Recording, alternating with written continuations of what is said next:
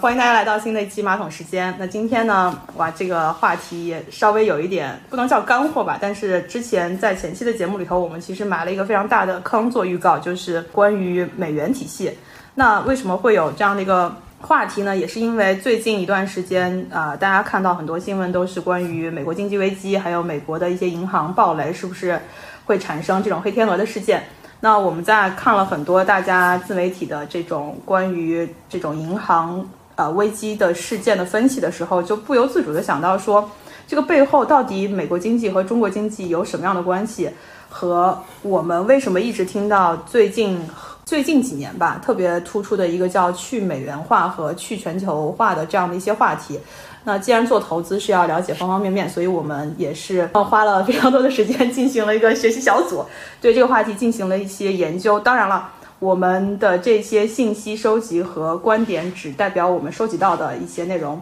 毕竟大家都不是这个方面的资深的学者，所以听众朋友里头如果有任何民间大神，欢迎大家留言来帮我们刊物或者是纠错。先说一下，就是美元指呃美元指数这个东西吧，很多大 V 我观察到的，他们在投资的时候都会有一个话叫做散户看游资，游资看机构，机构看外资。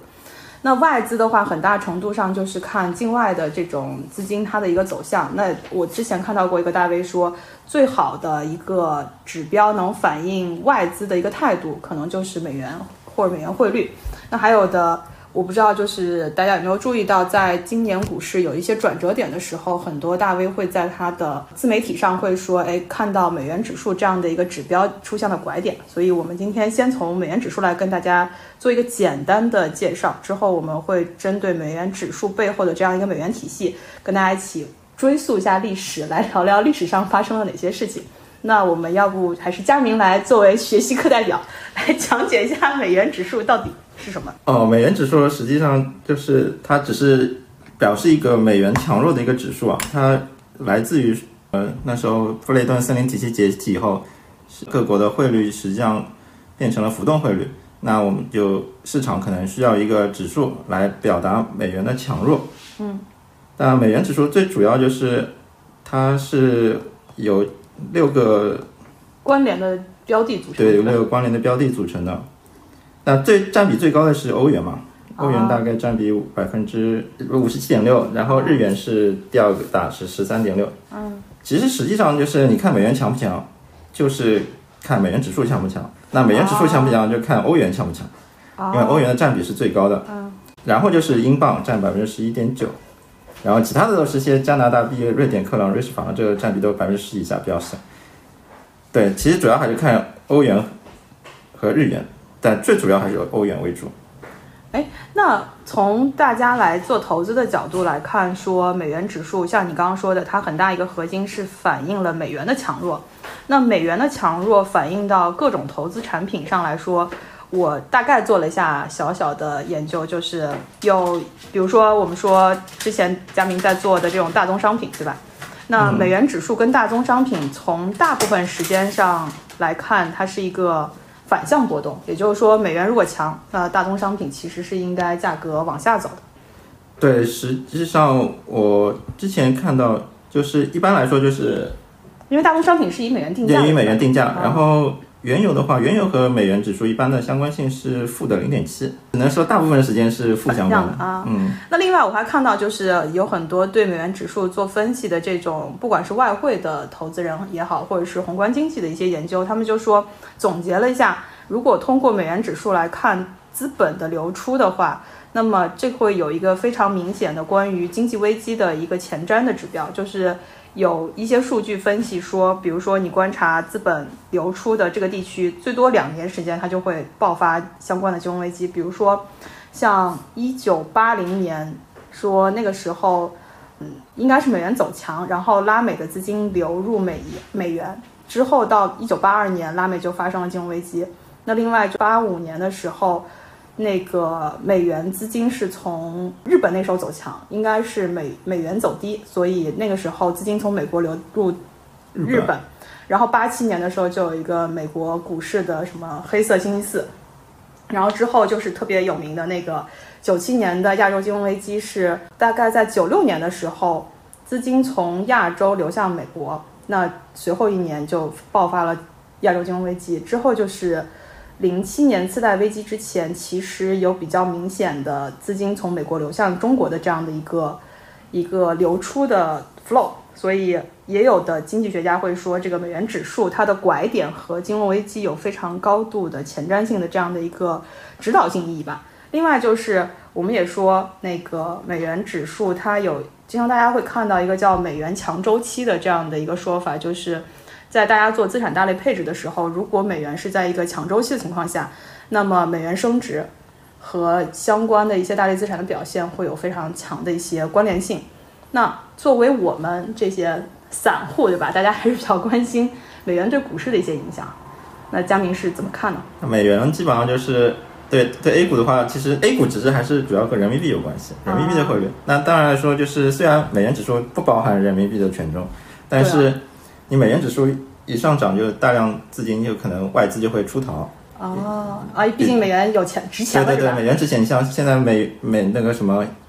这个美国的银行一些储蓄汇率都四点五以上了。哇，对。这这个汇率在美国已经很多年没有出现了。对啊，那我那我我宁愿把钱投到更安全的地方。嗯。就就会造造成一些，就是那个资本流出哦。所以虽然美元的指数里头它是跟人民币没有直接相关的，但是也反映了美元强，人民币又弱。对对。那人民币弱的话，其实会导致 A 股也受到一些负相关的影响，对吧？就近三年，我从看了一下，二零二零年到二零二二年这三年，嗯，二零二二年的话是美元指数跌了百分之七，嗯，人人人民币。人民币是升值了百分之七点八，差差不多。然后二二一年有点不一样，二一年是美元涨了六点六五，美元指数涨六点五，但人民币也也升值了，这个是有点反向的。然后二零二二年其实各涨了百分之六左右，就是人民人民币贬值了百分之六，美元指数涨了五点六五，差不多。就是二零二二年和二零二零年看上去是差差不多，就是非还是比较符合的。就是美元指数涨，就是人民币汇率相对会就是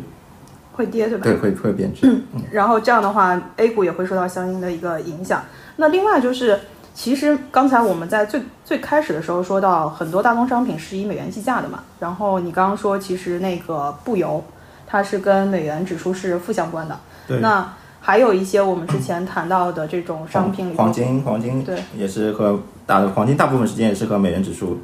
就是负相关，啊，只不过最近最近最近这两年，最近这两年主要是大家避险的情绪会会非常高，然后就是会导致黄金有一部分时时间是和美元指数是正向联动的。啊，这也就 这也就引起了我们当时在说，就是美元指数这件事情，它虽然在拐点上对我们的投资有一些前瞻性，甚至对整个全球经济有一些影响，但是。感觉影响它的因素特别多，而且没有一个非常单一的。比如说，像我们之前聊的很多恐慌指数的时候，或者是聊到一些大宗的金油比、金铜比这些的时候，会那么单一。那就像你刚刚说的，大部分时间美元指数和黄金它是反向的，但是近几年它却出现了这种类似同向的作用。那我们就不得不回来说说美元是怎么样。其实从最早的货币这件事情，从黄金作为货币的金本位。演变到今天，我相信所有人提到所谓的世界货币，你一定会说肯定就是美元，对吧？嗯。然后还有一个稍微贬义一点词，就是说有美元霸主这件事情。那我们下面的时间就来一起回顾一下历史，来看看说到底这个美元是怎么样一步步走上像大家说的这个国际霸主或是世界货币的这样的一个地位。嗯。那这个事件就一定要先拉回到我们。很早在聊那个黄金的基本投资逻辑的时候说到的，最开始其实美元作为世界货币之前应该有一个前任，对吧？就是日不落帝国，嗯，英镑。虽然虽然英镑现在跟美元也是在美元指数里头有关联，但它其实已经是从就是第二位了，对吧？权第三位权重百分之十一。哦，还赶不上日本啊？对，日本比较稍微多一点。对对对，所以我们还是先来看一下历史上，实际上如果要讲那个美元。美元的这个体系是怎么建立的？我们得先看一下英国是怎么起来的。那我们之前在说英本位的时候，就是工业革命大概是在一八五零年，就十八世纪中叶。然后这个时间段其实之前是英国展开了非常为什么成为日不落，就是展开了非常大的殖民战争嘛，它占了很多地方。嗯基本上日不落的原因就是我的地盘足够大，一天二十四小时、没有太阳落下的时候，对吧？那那个时候就随着我们上次说到的牛顿在宣布了这样的一个计计算对比关系之后，金本位其实就在一七七年开始从英国来用法律的方式把它固定下来。那随后的一百年时间，基本上整个英国就是就世界世界的贸易繁荣，然后英国已经走上了所谓的霸主地位。那个时间点上来说，基本上就是你可以看到工业革命，然后英国的地盘儿、英国的实力、英国的金融，甚至那个时候伦敦的金融城这件事情也是在那个情况下出现的嘛。金本位这件事情没有多久，对吧？到了一战，英国就直接的从，我觉得是一个时间点吧，就是一个转折。英国从原来的强大一下，慢慢的、慢慢的就退出世界的舞台。而我们今天要特别聊的这个这个美元的崛起，应该就是从一战开始有了一些铺垫。在我看到他们之前在分析说，在一战之前，虽然美国呃虽然工业革命是最早发生在美国的，呃，工业革命最早发生在英国，工业革命最早发生在英国，但是美国其实在一战前也同步的发生，并且第二次工业革命就是那个燃气机的革命，嗯包括电力。我们之前在聊周期的时候，也是蒸汽机，对对对对对嗯，也是在美国的土地上发展起来的，而且那个时候，美国的工业其实也是蓬勃发展，并且美国是一七七六年独立的嘛，嗯。嗯，那一七七六年之后，美国其实还有一些内部的战争，就是整个国家在不断的扩张自己的领土，就是从从从它的东东海岸向西海岸扩张。嗯，那在扩张的过程中，还完成了工业化的这种资本扩张，所以美国经济基本上在第二次工业革命的时候，就大概是一七呃一八七七年左右完成了这样的一个经济狂飙的时代。据说是在十九世纪八十年代，美国的工业产值是超过了英国，所以其实大家在看金本位的那一百年时间，全球都在接受这样的一个金本位情况下，美国其实也没有耽误自己的发展。然后一百年的世界和平导致了整个世界经济在那个时候，不管是哎，我有点忘记那个时候中国在什么样的情况下。大清，对，那时候在大清，是一八四零年是鸦片战争嘛？哦，也就是说这个时候西乾方隆乾隆嘉庆，对对对，基本上就是全球都在发展，但是西方的整个发展速度要远远的超过了中国的那种时间点。那其实是后面就到了大概在一九一四年的时候，世界大战对吧？一战。一战其实对英国的一个最大的转折是英国开始由盛变衰，并且这个时候其实是一个美元崛起的初步的，我觉得说起点吧，是因为一战之后英国欠了美国特别多钱，嗯，毕竟一战是发生在欧洲大陆上的，美国一个在这个美洲大陆上完全是隔岸光 孤立主义，对，不不只是英国，其实那个法国啊，那个当时的苏联都欠了那个，应该当时是沙俄嘛，都欠了那个美国很多钱。对，而且这件事情就特别有趣的点是，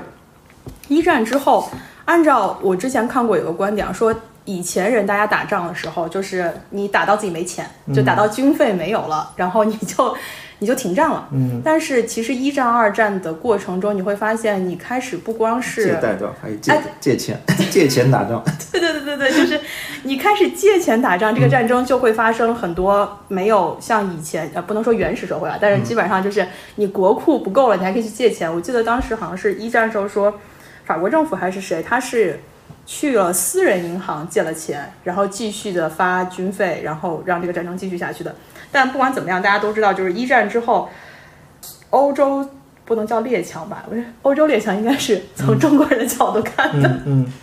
欧洲各个大国，就是一战之后影响到非常大的国力，都变成美国的这个债务国。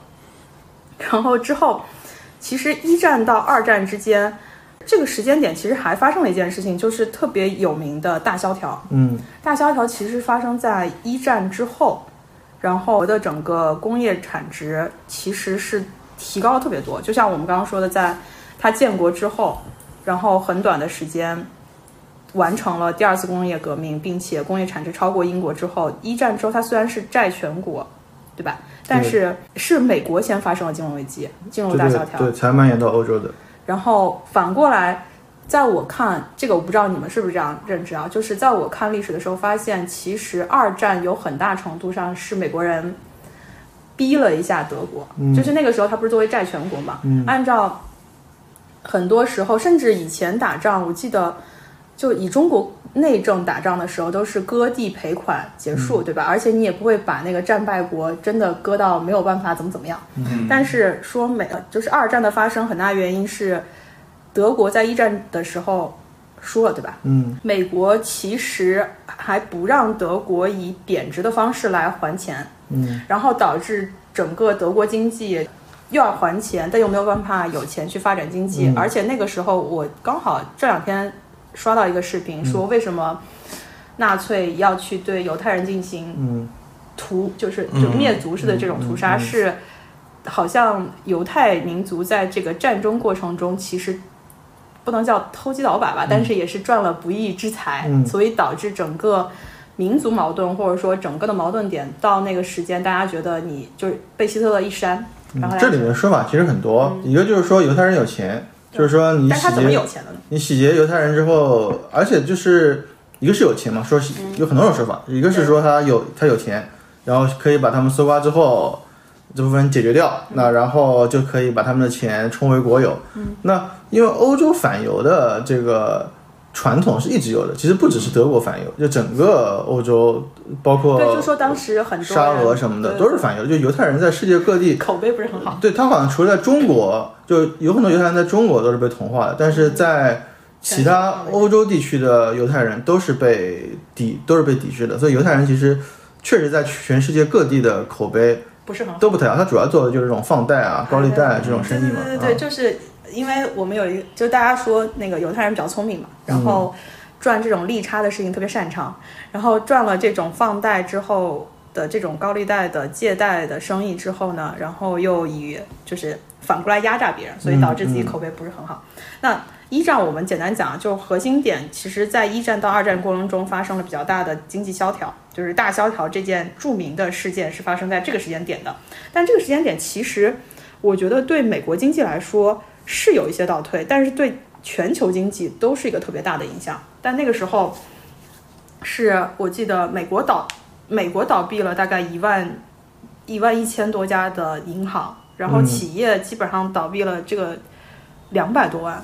的这种倒。现在研究那个大萧条的这个经济学就很多嘛，包括像伯南克，他一就他拿诺贝尔奖的那个，也是因为他研究那个大萧条的这个这个学术成果嘛，包括他自己做美联储主席之后，是他搞 QE 嘛，他也是吸取了当时那个教训，当时就是没有什么所谓的最后一个借款人的这个事儿，导致银行挤兑，然后萧条，就是信用问题没有解决。如果说什么历史有平行空间，真的有可能说当时。有就政府来背书，可能大萧条不会蔓延的这么厉害，因为当时是出现了一个多米诺骨牌的效应，啊就比如这次华尔街，嗯，不是那个什么硅谷银行一出事，马上第二天两天就倒闭了，是吧？两天就接管了，对吧？它这个反应速度是非常神速的。就就我觉得就是可能是说还是吃吃一堑长一智这种，其实我我感觉就我们包括我们刚刚提到说，呃，二战是不是有可能是因为美美国这边把德国的压款就是那个战争赔款就压得特别死，导致他发动第二次战争？其实我觉得这里面很多逻辑很容易理解。我通过一战发了财，我肯定想说啊，战争对我有利嘛，我是不是让他再打一次，就是能对我更有利？其实我觉得。呃，虽然有的时候我们看都是我们国家大事，或者是说这种呃区区域的这种这种地缘政治，对对对。但其实我觉得逻辑也是很很粗糙的哎，就是这个事儿对我有利，那我就干呗。但我但我但我总得找一个冠冕堂皇的理由去干，是是，而且嗯都是在说所有那个政治政治问题的下面，或者说政治问题的底面，它都是经济问题。嗯，那刚才说到萧大萧条，其实我们今天不准备对大萧条这件事情展开来讨论，毕竟这也是一个很深的坑，我们不准备挖这个坑，也不准备可能未来填上。但这里头有一个很重要的人，大家应该一定会听过，就是凯恩斯，对吧？嗯嗯也就是在那个大萧条之后，凯恩斯的这个国家干预的这样的一个一个经济主张，就占了强位。基本上，我之前还看到过一个非常有趣的这个 battle，就是 rapper 的这种说唱对抗，嗯。凯恩斯和哈耶克嗯。之间的 battle，、嗯。然后就是关于说凯恩斯主张由政府来做接管，对，然后哈耶克是比较那个放任的，嗯，自由主义的，哎，对对对，我才，然后我才知道哈耶克其实是所谓的奥派经济学的一个代表人物。那奥派经济学主要的核心观点就是有一个看不见的手来来管理市场，然后自由市场等等。那我们也会把这样的一个比较有趣的 rapper 放在 show note，大家以后可以看一看。那我们快速的就说到，其实美元的这样的一个崛起。基本上是在英国一战之后往下坡路走的这个过程中，在二战结束之后，应该达到了一个顶峰。那个时候，大家一定听过一个叫做，对吧？说到美元，说到金本位，一定会听过布雷顿森林体系。那布雷顿森林体系，它其实就是在二战结束之后，然后各国发现，就是整个这个美国基本上又变成了世界最大的一个经济体。那个时候，它的黄金储备应该是超过百分之五十，基本上达到了百分之七十对，最高达到百分之七十，对对对。世界上的黄金都在美国。对对，百分之七十七十多一点，对对对，这这这真是发战争的财啊！那个时候基本上是啊，虽然其实美国也算是参参与了二战，但是他的参与已经是在收割了嘛，最后的尾部。但是在过程中，他用了大量的这种这种战争的，不管是援助计划，从设备到钱到装备到粮食等等，其实它都是换来了很多的黄金。那这个时候大家都知道，就是各国首脑嗯，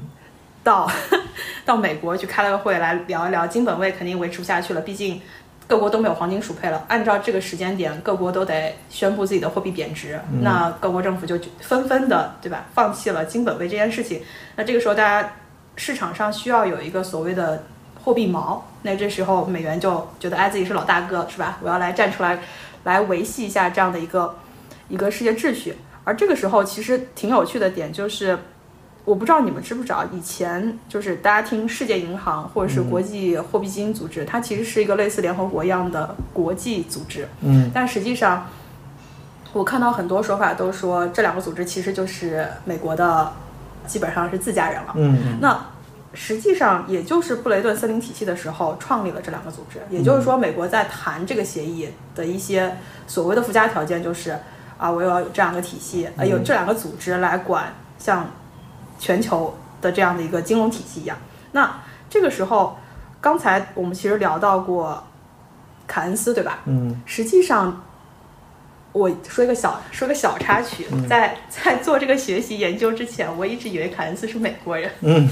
嗯嗯，毕竟你看到的都是什么美国的这个货币政策，然后凯恩斯主义对美国的影响，直 到我后来发现，原来凯恩斯是个英国的经济学家，对吧？而且当时作为那个最大的一个债务国，对吧？英国的代表就是凯恩斯去参加这个布雷顿森林体系，而且其实据说。布雷顿森林体系的时候，凯恩斯带的这个 proposal 带的提案，嗯，是完全被否定了。对，凯恩斯当时带的就是一个世界货币的提案，但是英国那时候没什么地位了。就他其实，我觉得经济学家还是有一些学者气息的。他其实设想了一个非常嗯不一样的一个货币体系的运作方式。嗯当时凯恩斯提出来的他的 original proposal、嗯是有一个就是你说的货币货币呃世界货币这个东西，它的等价物或者说它的标的是跟三十个大宗商品绑定。嗯然后它其实里头有一些关于货币政策的一些要求，比如说会有一个中央的这种世界组织来管理，而每个国家是不可以出现就自己不可以印超发这种、嗯。这种世界货币的，而不是像现在为什么大家说美元霸权或者美元体系，就是因为美元作为虽然作为一个世界货币，但是它的发布，因为它已经跟金本位，就是我们等一下要讲到，在一一九七三年尼克松不是放弃，就是让布雷顿森林体系直接、直接走向放金本位，对对对对，变相的放弃这件事情的时候，美元美国可以自己决定我到底要发多少嗯美元，然后这个就造成了我们一直在市场上说的这个美元放水，嗯或者是美元直接让别人来承担自己的这样的一个债。对我们的美元世界的问题，对对对，这个这个京剧又出现了啊！这个京剧其实就是在布雷顿森林体系之后出现的。然后那个时候是美国财长引用了圣巴巴大学一个教授的一个证词，嗯就是说啊、当你美元已经作为世界货币存在的时候，那整个的货币发行你还是跟一国的政策有关，那你其实是代表不了全球的这样的一个利益，你其实有一点把自己的利益和别人的利益做一些绑定。嗯所以这个其实是跟凯恩斯最早想要在布雷顿森林体系提的那个 proposal 相差很远，基本上就是他他的提案完全被否定。嗯，凯恩斯的理念还是非常超前的。不过这个事情也说明一点了，就是谁的拳头硬，呃谁厉害。就是你的学术水平或者说你的这个预见再牛逼也是没有用的。哎，但是但是你会发现，后面美联储或者说美国的很多政客在做自己的政策宣讲的时候，都会打着凯恩斯的这样的一个旗号，我所以才导致了我一直以为凯恩斯是一个美国经济学家。因为当时一二战之后，像欧洲的这种学者转到美国去的也很多嘛，像什么爱因斯坦啊什么的，原来都不是在都是在欧洲，然后才去美国。所以其实那那段时期的人，你分不清这个欧美是很正常的，因为有很多人都是本来是欧洲人，他在欧洲出生，包括你比如说就像索罗斯，对吧？你说他是欧洲还是美国人？他直接在欧洲出生的，但这个人一直都在美国。就其实我感觉西方有很多这种情况的人，你是感觉都分不清，他可能国籍是一个，但你也分不清这个人到底是个美国人。至少你从长相也看不出来。对对对对对对对，毕竟美国是个大熔炉。然后从布雷顿森林体系之后，其实就是世界经济有了一定的这种稳定。毕竟你把货币稳定之后，大家可以 kind of 回到正常的这种经济发展里头。但是基本上美国一步步走上霸权，或者美国一步步走向它的皇位，嗯对吧？他又开始干了件什么事情呢？其实就是对外发动朝鲜战争和越南战争。嗯，这个我相信，就肯定有很多听众，或者你们俩肯定比我懂历史，对吧？打崩了呀！我觉得打崩是是小，但更关键的是，嗯其实因为它不断的扩张，然后导致这个战争的过程中，它的军费开支很高，对对对然后它整个的黄金储备开始下降。原本你靠着是自己家里有矿，对吧？真的是家里有矿的这样的黄金储备，作为自己跟这个世界货币的这样的一个锚，但是基本上朝鲜战争、越南战争之后，美国的黄金储备基本上从百分之七十多降到百分之二十。那这个时候，你的立足之本就没有了呀。按照逻辑，虽然你不是大家不是直接跟黄金挂钩，但是你是跟黄金挂钩的。嗯，理论上讲，你其实就应该开始贬值。那最后，美国干了一件一直被大家诟病，或者说一直提到美国说不要脸的原因，就是尼克松直接来了个我不跟黄金绑定了。嗯 我我觉得这是一种变相的违约吧，嗯就是老子已经补不足这样的黄金储备了，那就算了。嗯所以在这个角度来说，基本上从美元的这样的一个发展，原本它还是有一点收敛的，有一点被黄金的这种三十五盎司的这个三十五美元的一盎司的这个这个绑定去控制，但是后面。在尼克松宣布了金本位之后，就美元彻底感觉已经放飞自己了。但是这个时候，其实美元还不能作为一个所谓的世界货币，对吧？嗯应该是要到了后面跟跟中东的兄弟们产生了一些一些互动之后，在那个我们我们了解到的这种石油石油美元的这样的一个过程，彻底的让美元变成了这种世界货币的主导。那应该是就七三年，呃，七四年，嗯实际上背景是七三年的时候中东战争嘛。啊中东战争的时候，阿拉伯不满意，阿拉伯国家不满意美国人支持以色列，哦哇，然后这个嘛打过又 但阿拉伯也打不过，然然后然后就停停止原油出口，然后引发了那个石油危机呢，是吧？哦，对对对，就是在一九七三年七三年的时候，就有第一次石油危机石。油危机。后后来美国人找上沙特，说说我们谈签个协议吧，就是以美元计价，然后来结算那个原油。啊，有原油要以美元计价和结算。后来就一一九七四年的时候就签订了那个协议，和 OPEC 联盟，就是原油和美元就挂钩了。啊，哇，这个其实就比那个，因为最早你想布雷顿森林体系还是美元跟黄金，等于说用黄金来背书美元的信用，到了石油的这样的一个宣布，就基本上如果你石油都要用美元来结算，那意味着什么？意味着你但凡需要用到石油的，你都得要去有美元储备，因为因为原油是那个工业里面最主要的一个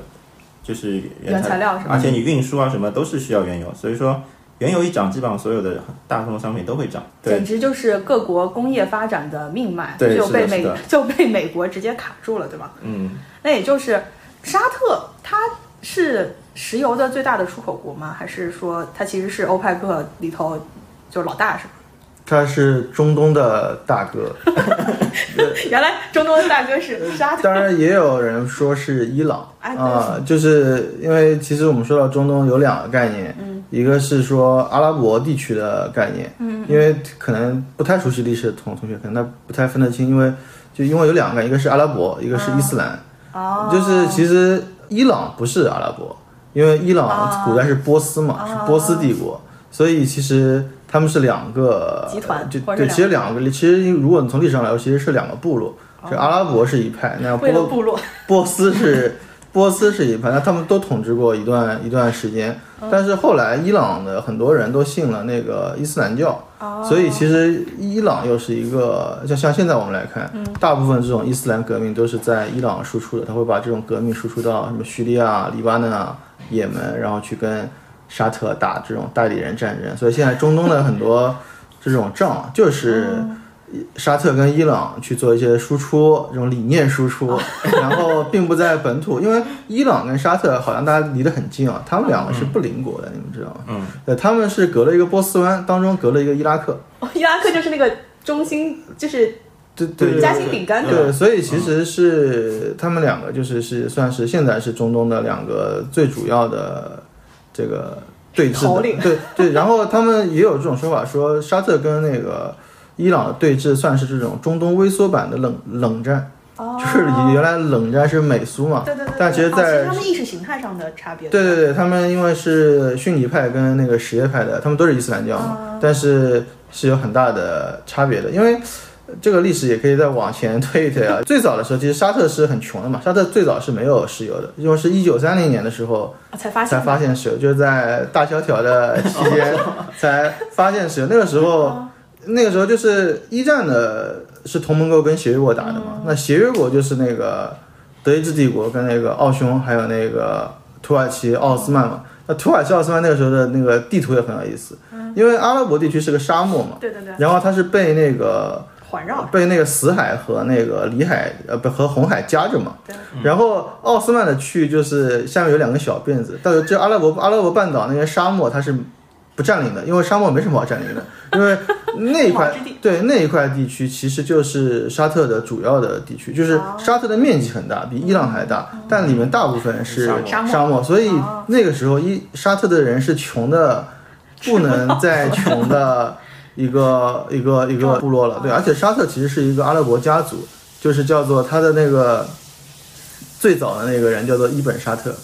就是他们是一个家是冠夫姓，对，他是一个家族，然后这个伊本沙特的人，这个所以为什么说沙特这个国家这么传奇啊？呃伊本沙特娶了四百多个老婆，然后 这当时他为什么能这么牛呢？因为当时那个地方很落后嘛，呃，其实离世界现在时间也也也也不也不久，就一百多年。你想，就一九就二战二战一战时期嘛，啊那个时候没有发现石油，然后他们当时有一个教派很牛逼，叫做瓦哈比派，然后就是他就跟这个瓦哈比派的人，这个跟老丈人结婚，跟呃跟他女儿结婚，跟跟跟他跟他老婆，然后就带着他这个老丈人这个教派去传教，然后跟各个部落搞，哦，那真是感受到然后他然后他然后他怎么搞？就是每跟一个教每跟一个一个部落好了，就跟他们那边的人结婚，然后娶了四百多个老婆都，是嫁妆吗？对啊，所以就是就是，然后他，然后沙特其实那个伊那个阿拉伯是有规定的，说你一个人只能娶四个老婆，他就把这些离了婚再结，离了婚再结，离了婚再结 有。点像离婚之后买房政策。对，所以说现在为什么沙特王室有这么多人嘛？你从他第一代发起，你就能知道了，他就是能不断的生孩子，然后生出来的就是王室，所以说他们有什么五千多个王 王子嘛。他们没有平民吗？对，然后沙特的平民就是贱民啊，就是他们这个对，你这样都没有站到皇室的边，你也真差了。对他们就是一个非常，而且沙特现在也是一个非常夸张的国家吧。比较封建，对，对，非常非常的这个封建，因为它是一个君主制国家，而且不是什么，这已经二零二三了，对对对对对，就是非常的，就宫斗剧就是发生在这样的一个环境下了。对对对，非常夸张。那个他们现在那个那个萨勒曼萨勒曼王储，对，萨拉曼王室，他们现在那个迪拜的一些、有些五星级酒店，就是软禁大臣和他的一些兄弟王子的，就把他软禁是吧？对，把他软禁，他也不不让他们坐牢，就关在这种丽丽兹卡尔顿里。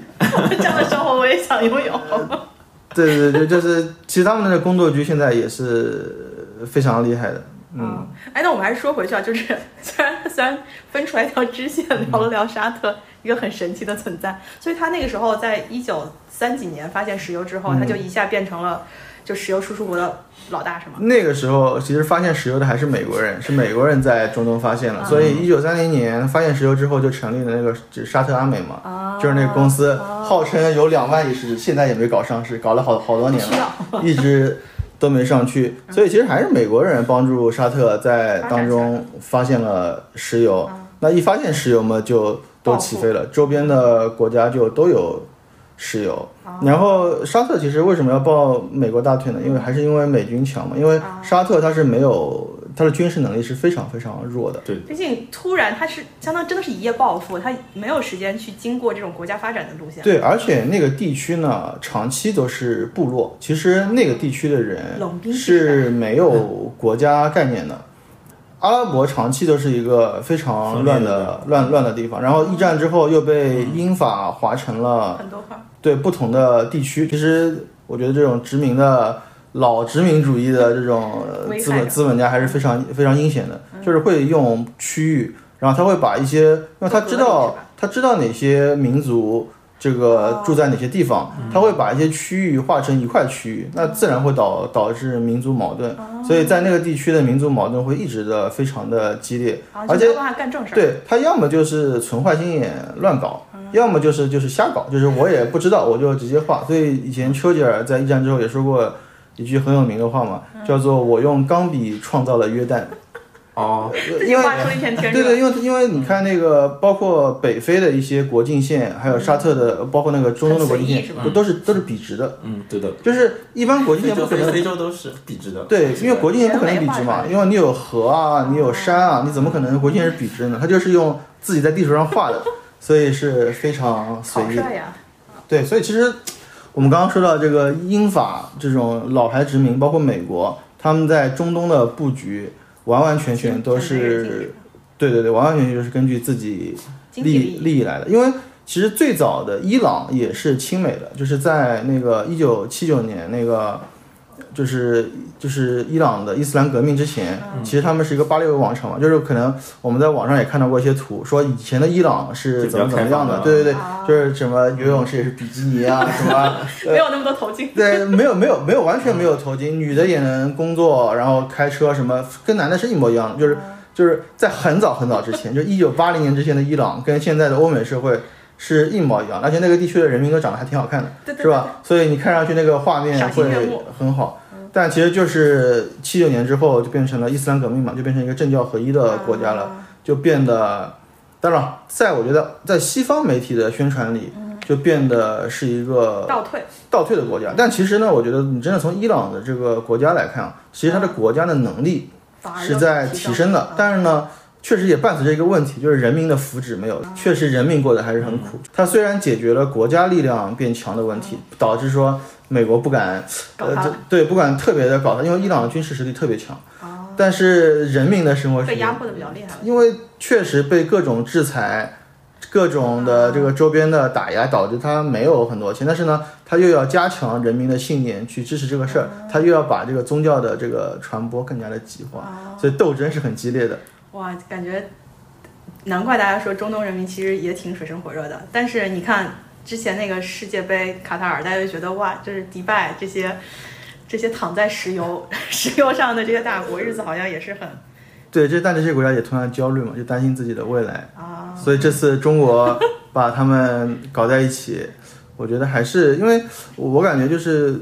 这些受过苦的国家，被割过被割过的，他也会担心自己的未来到底怎么去解决这个问题。哎，那我们就再说回来啊，就石油等于说在一九七七七三七四年的时候，第一次石油危机，那之后是沙特跟美国其实用石油换换保护了，相当于就是嗯。我用我的资源换点保护费保护费，对，然后那个时候反而是给美元成为世界货币了一个夯实的基础。毕竟我们刚刚说，大宗商品里头，石油它首先各国都非常需要，而且它需要的不光是个能源资源，它其实是个工业的原料。你基本上什么塑料，然后汽车生产嗯等等这些都需要石油加工出来，来作为原材料或者是半成品去做输出。那后后来呢？后来其实也还有好几次的石油危机，是吧？是一步一步的让这个过程中更夯实了吗？更夯实美元的这种地位吗？当中其实有好多次中东战争，就是我们刚刚说的1973年的那一次，我忘记了，好像是第四次中东战争还是第三次？因为第一次中东战争就是以色列建国嘛，就是以色刚刚其实没说这一段，其实以色列建国也是西方列强在中东安排的一个点，因为当时。因为西方一直不希望说阿拉伯这个地区变得强变得变得强大嘛，因为当时还是在冷战的期间，所以当时呢，阿拉伯地区的老大其实是埃及，埃及是很厉害的一个国家，对对对他一直想统一这个阿拉伯地区，所以以色列建国之后呢，以色列其实是一个很尴尬的地方，它被几个国家包住，被那个这个约旦，然后埃及，还有那个上面下面是也门，上面是那个黎巴嫩跟叙利亚包住的，所以呢，它很尴尬，它在一个嗯到处都是石油的地方，但它根本买不到石油。四面楚歌。为为什么呢？因为阿拉伯地区的人是不会买石油给那个以色列、以色列的。然后呢，以色列可以问谁买石油呢？就是他他美国哦，那个时候其实美国没有什么石油，其实那个时候美国没有发现页岩油。哦那个时候以色列可以问伊朗买石油，因为那个时候伊朗还是个亲美的国家，就是我们刚刚说嘛，七九年之前它还是巴列维王朝，它其实是一个亲美的国家，它可以问伊朗买，但是问伊朗买你根本用不了，因为就是它有两个路径，伊朗呢嗯。要么要么出波斯湾。然后从下面的那个离呃这个红海去那个以色列，要么往要么往上面绕，但是这两个地方都会要么往要么往苏伊士运河，但苏伊士运河呢是在埃及的手里，然后下面呢是在也门的手里，也门跟埃及的手里，这些人都不会让让轻易通不会让你走不轻易的，是你根本通不过，你根本不可能此。路不通。对，所以他要绕绕很大一圈，他要从非洲那里绕一圈，他才才能拿到那个石油，所以它的成本非常非常的高，所以他怎么办呢？第一次的时候，第一次中东战是他建国的时候，后来呢，第二次中东战争，撕开小口。我我忘记是哪一年，就是他要打埃及，哦他要把那个苏伊士运河给拿下来，他要把西奈西奈半岛给打下来，哦，然后呢，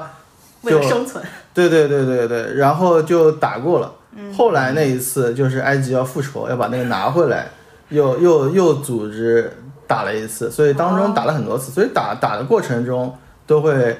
都会引起一些石油的断供的问题，因为会打到，没有办法，对对对对对，没有会打办法没开采，运输没有办法运输，对然后对对会打到周边的国家。然后呢，这里面其实有一个嗯比较有有有意思的点，就是说，当时以色列跟埃及打了之后，埃及本来是一个要统一的国家，后来那个他们的那个那个那个第一任领导人就挂了嘛，他挂了之后上来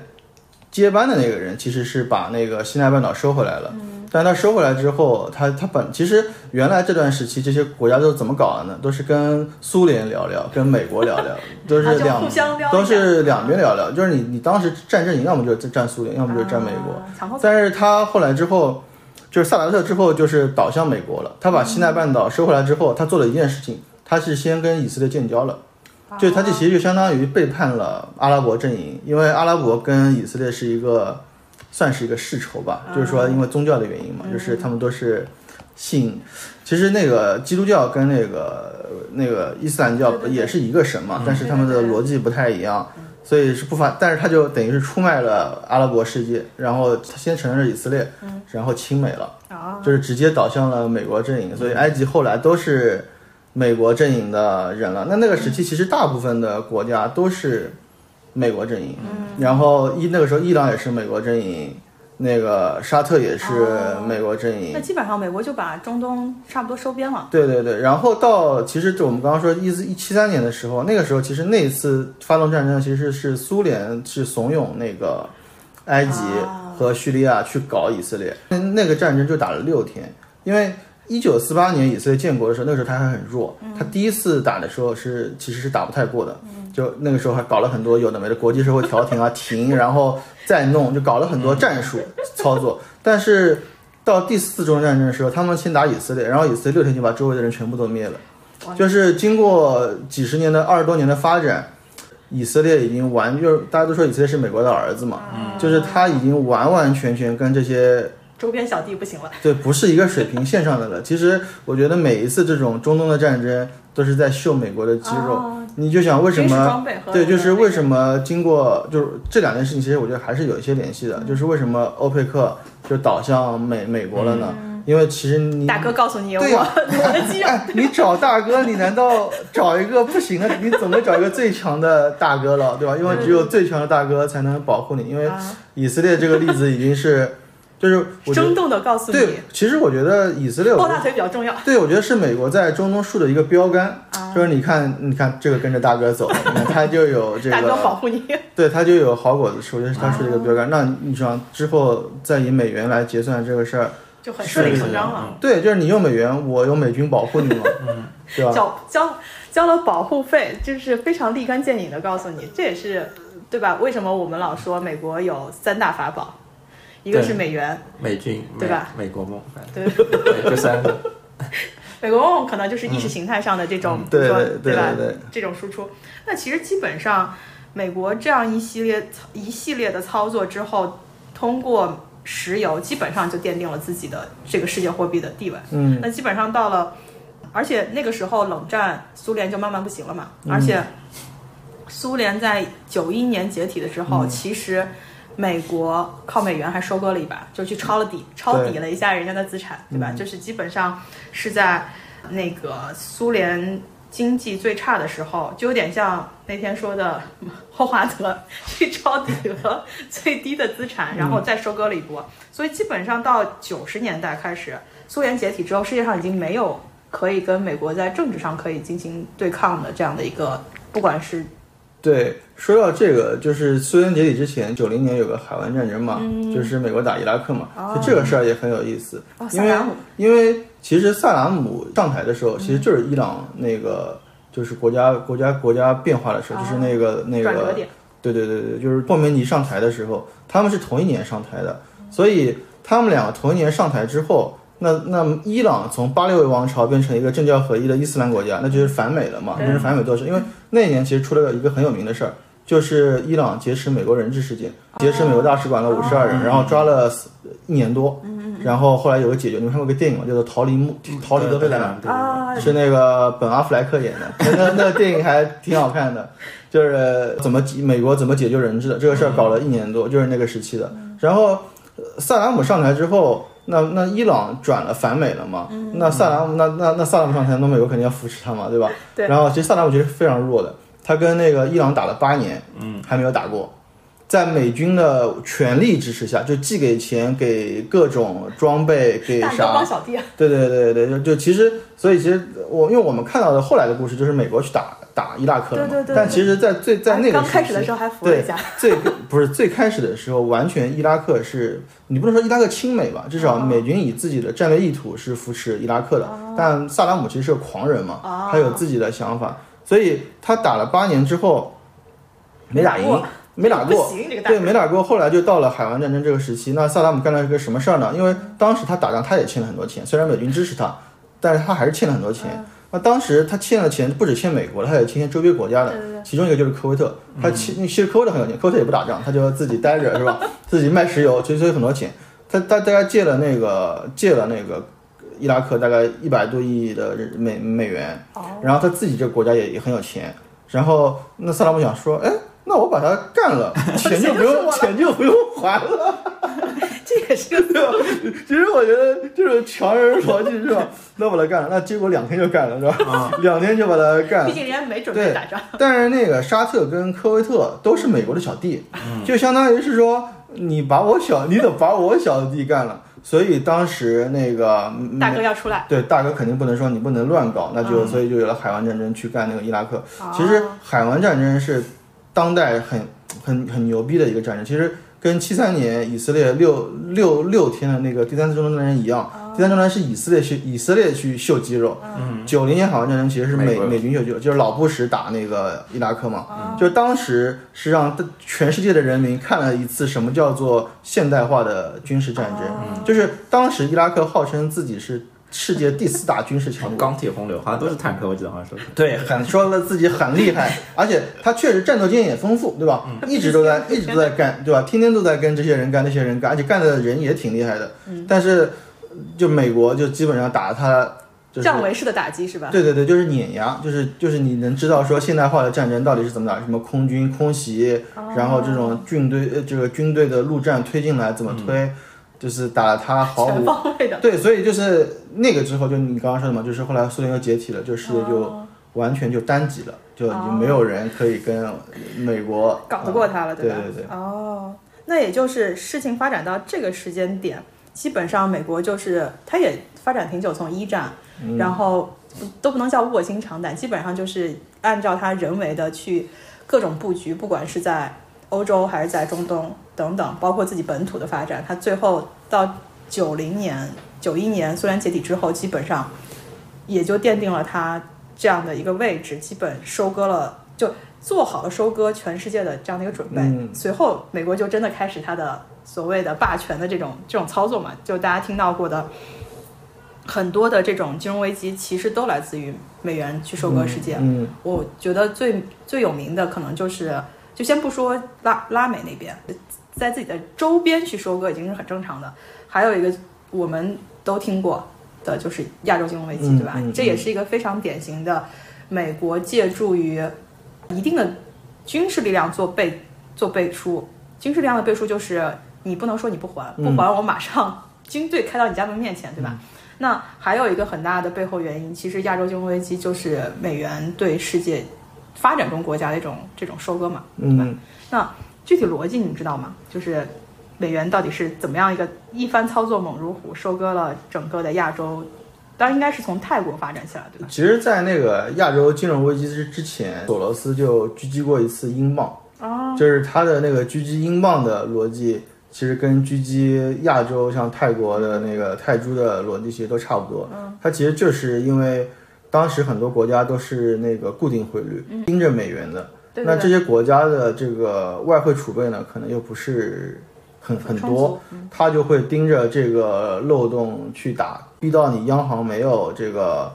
这个足够的外汇储备，然后就放弃固定汇率，然后变成浮动汇率。浮动汇率之后，它的这个本本地的这个本地的货币就会大幅的贬值。它其实操作手法都是一样的，但是呢，我我我我我我看到就是说，当时其实。呃虽然说这个逻辑很简单，但是其实其实本身这些国家的发展本身都是有一些漏洞的。嗯比如说当时泰国就九七年，他为什么可以打泰国呢？是因为当时泰国的经济已经有些过热了，就是经过了九十年代的发展之后，它整个经济已经过热了，股市啊、房地产都都在高位，啊，然后有一些泡沫，对，然后整个金融体系的大部分的贷款都在房地产行业跟这个金融业，所以导致是说，当时它整个金融结构就不合理。那嗯，既然知道不合理，那你其实你做投资，其实本来有泡沫，你就知道要跑嘛。但是呃可能大家有的时候还是想拥抱泡沫，但是当来了一个这个大空头去对整个市场做这种操作的时候，很多这种恐慌的盘就被一起带出来了。所以索罗斯，我觉得很多时候他是他都是看准了当地的一个市场环境，它存在一些什么问题，然后用他的这种比较高超的这种手段，一般就是放消息。对吧？然后造成市场恐慌，自己本来就囤积了大量的这个当当地的货币，然后在这个市场里猛抛，然后不断的去打压这个货币，然后去把它的这个外汇储备这个降下来。泰国就是它其实做了三波，第一步第前两波先试探一下它的这个这个外汇储备的小仓位试验自己的策略。对对对，然后看看它的它这个，就看看这个国家是怎么来应对的。嗯那国家当然就主动应战了，然后用自己的外汇储备把它买回来了。啊但国家的外汇储备并不多，当他把外汇储备耗尽的时候，嗯其实就没有办法来继续维持这个了。那其实他他就可以轻松的来赚到赚到这个钱啊。啊，但是其实除了说本身这些这些发展中国家它有一个有一定的泡沫，毕竟所有的经济它要往前的发展，它一定不可能就是一比一的这样，它都会有一些借贷。但是美元其实在这里头扮演的一个比较不好的形象，或者说它促成了这样的一个收割的原因，很大原因是因为美元在那个时候就被大部分的国家作为外汇储备嘛，因为你其实已经就是 act like 黄金了，对吧？对对对，那这个时候，就像你刚刚说的固定汇率这件事情，其实中国是中国现在都不能算完全开放，没有没有有对。吧对所以所谓的汇率自由也给了美国的这些金融大鳄吧，就金融的这个投资家有了一个机会嘛。就是首先你会看到这个经济它有一定的泡沫，它就说明它现在的经济可能就它的价格比它实际的价格要高一些。但是你说估值什么的，股市都肯定要比你的内在价值高，你才有发展。但过程中就是因为它汇率开放，然后我看到的那个详细的一个拆解操作，其实是像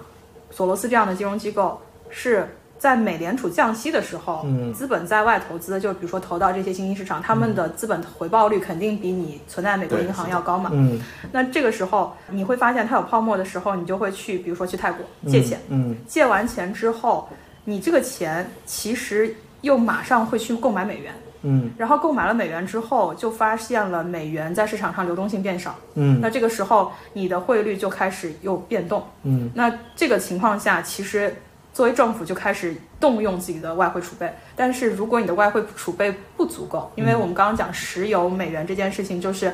你但凡要去买石油，你就要用美元，嗯然后你只能拼命的去做贸易输出，嗯你才能换来美元。就像当年两千零一年中国加入世界贸易组织，其实整个中国经济就开始变成外向型经济，就是贸易为主导的。嗯那你就是拿了很多的美元的这个储美元贸易汇率进来，嗯那嗯之后你就变成你的美元储备，然后你这个美元储备，但是像比如说泰国的这个市场，它可能美元储备没有达到它真正的就是市场泡沫那个比例。当你的资呃资金投资就投机的这些投资家，在你的市场疯狂的去购买美元，造成流动性的这个缺口之后，你政府是没有足够的钱去买你自己本国货币，就开始贬值。那贬值之后，联储再加息，嗯联储一加息，那本来投资在像泰国这样的这个美元资本，它就要回流，嗯就是要回流到美国本土。那回流的过程中，其实你的股价就会下来，你嗯的股价下来，你的资产也就下来。对那这个时候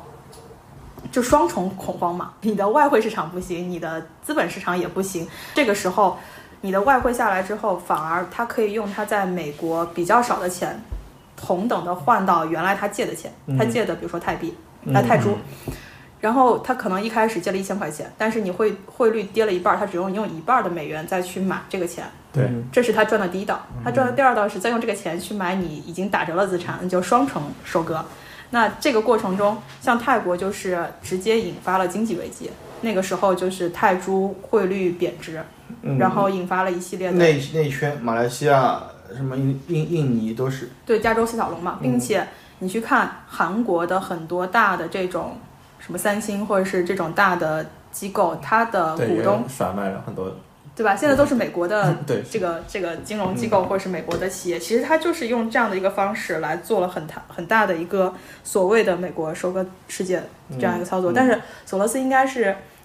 打完了泰国四小龙之后，在在后续向向北 扩张的过程中，连连续遭到阻击，是吧？对先是在香港啊，被我们 教了一课。这个还是主要靠我国政府强力的这种站台，对吧？但是我我看了另外一个报道是说，其实那个时候央行在做这些操作的时候，分析了一下国内的银行资产，嗯。发现国内银行不太行，就是资产负债里头，如果真的你按那个金融学科四大行资不资不抵债，嗯。但是因为我国的这个政治体制导致的经济体制，就是我可以国家直接把这个债抹掉，或者说把这个钱收回来，嗯所以那个时候是强有力的祖国在香港的背后挡住了索罗斯，然后他再向北走，走到俄罗斯，应该也被大地阻击了，是吧？嗯那个时候应该是我看到的新闻报道，或者我看到的相关资料是说，其实索罗斯还是一样的操作，就是而且我看到其他的因为最近也在讲俄乌战争时候，有人分析俄国，其实俄国有一段时间就是苏联解体之后，俄罗斯有一段时间发展经济还是挺好的，嗯，对的，而且那个经济就不像我们意识形态中或者觉得俄罗斯一直过着苦日子，人家其实有一段很辉煌的，好过一段时间对对对对对对对。然后在那个时间点，索罗斯去俄罗斯进行同样的操作嘛，那大地就是大地，大地干了一件很牛逼的事情，大地直接。在你还没有来得及资金外逃的情况下，直接宣布那个卢布贬值百分之五十，并且他做了资金的限制，不允许外资不能叫出逃吧，就是流动性直接卡断。也就那个时候，索罗斯等于钱是被困在嗯呃俄国当地，然后直接就他还没来得及抛，就已经他买的资产跌了百分之五十，那你也就亏在那里。所以在这件事情上，就是东亚的金融危机从泰国，然后向上发展，被我们阻击了一次，又被大地阻击了一次，所以造成了索罗斯后面的一个一个，对吧？就是山河日下。那说到这件事情之后，其实慢慢的，我觉得大家开始意识到美元作为一个世界货币的弊端，就是它其实是可以通过美国自己的一些货币政策，然后去影响整个世界的嗯这样的一个一个经济发展吧。那我们其实今天这个节目，或者说上半场的这个节目，想聊的美元崛起的这个过程，其实基本上跟大家聊到差不多。而稍微一个小尾巴，并且我们可能也预告一下下期节目，就是美元这样发展到二十一世纪的时候，实际上在零八年次贷危机是美元体系的一个转折点。嗯原因就在于整个美元体系建立起来，它是靠，其实整个货币的逻辑是个信用货币，你就是靠的美国的信用嘛。嗯那你在有了这样的一个铸币权和结算权等等的情况下，你却用了滥发货币或者说操控汇率或者操控利率这样的手段去收割其他国家。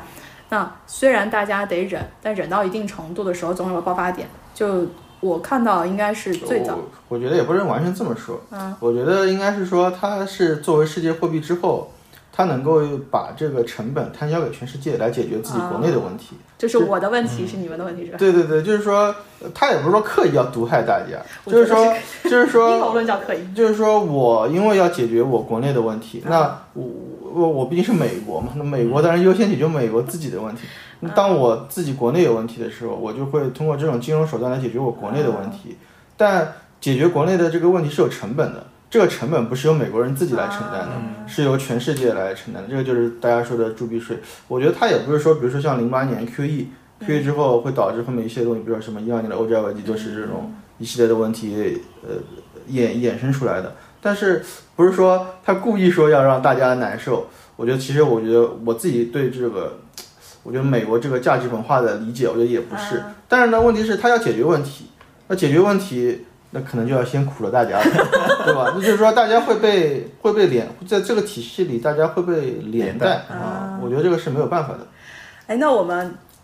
上半场聊完他怎么崛起的，我们就下半场聊一聊他在零八年次贷危机其实是第一次比较大规模的整个市场或者说整个全球开始对美国就美元的信用开始产生一些怀疑。那之后，其实零八年到现在断断续续的发生各种金融事件，还有各种各种起伏吧。嗯，那最近其实是会有一些特别强的声音说，这个美元是不是应该有去美元，或者说去全球化这样一个一个声音。但是我觉得我们聊这个之前，就像你刚刚说的，美国要先解决美国的问题，但是它可能要求全世界不能叫陪葬吧，但是就是要求全世界人民来一起解决这个问题。从这个角度，我们先回顾一下说，在美元体系下，这个美金的流向，或者说美元是怎么在世界范围内流动起来的，这样也帮助大家理解，或者说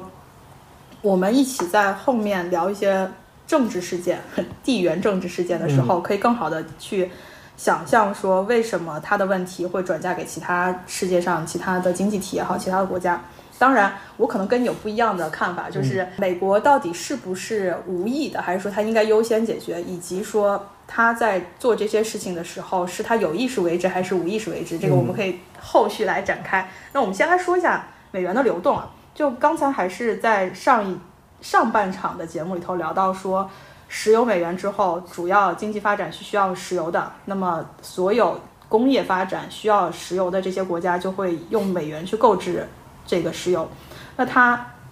美元不是自己的货币，那你要获得这个美元货币，你只有两种途径，一种就是你出口贸易，就是你把商品卖给美国，那你就拿到了美元，或者是你贷款或者接受美元投资，嗯，那这是两种方式，你拿到了这个美元。那你有了美元储备之后，特别是一些低估值的国家，就呃应该是币值比较低的国家，它就会有这种出口的优势，毕竟你东西便宜嘛。嗯。而且这个其实可能要铺垫一下，后面我们在聊去全球化的时候，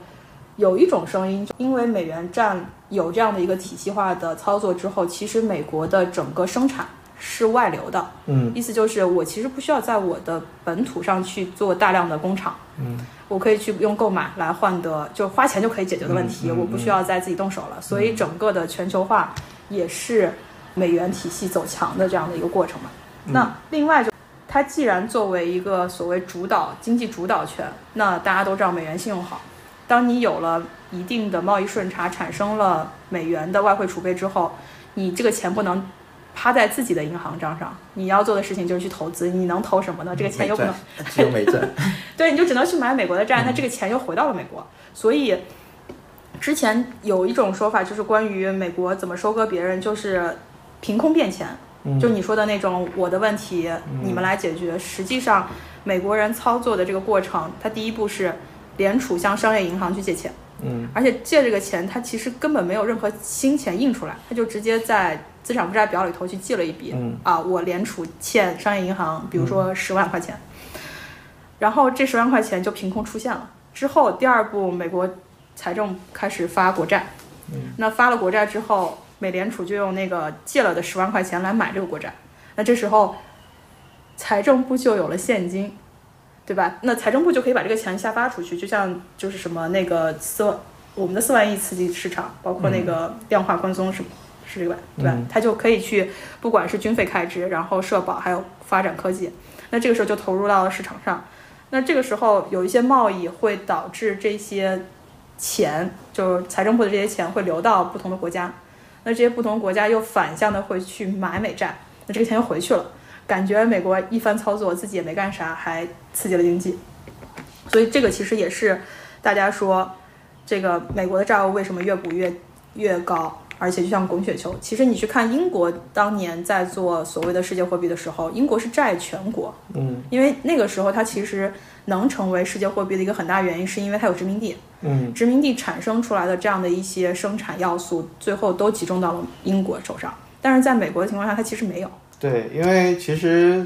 美国跟美国接棒英法老牌殖民地成为世界霸主里面，还有一个，其实美国还耍了一个小伎俩，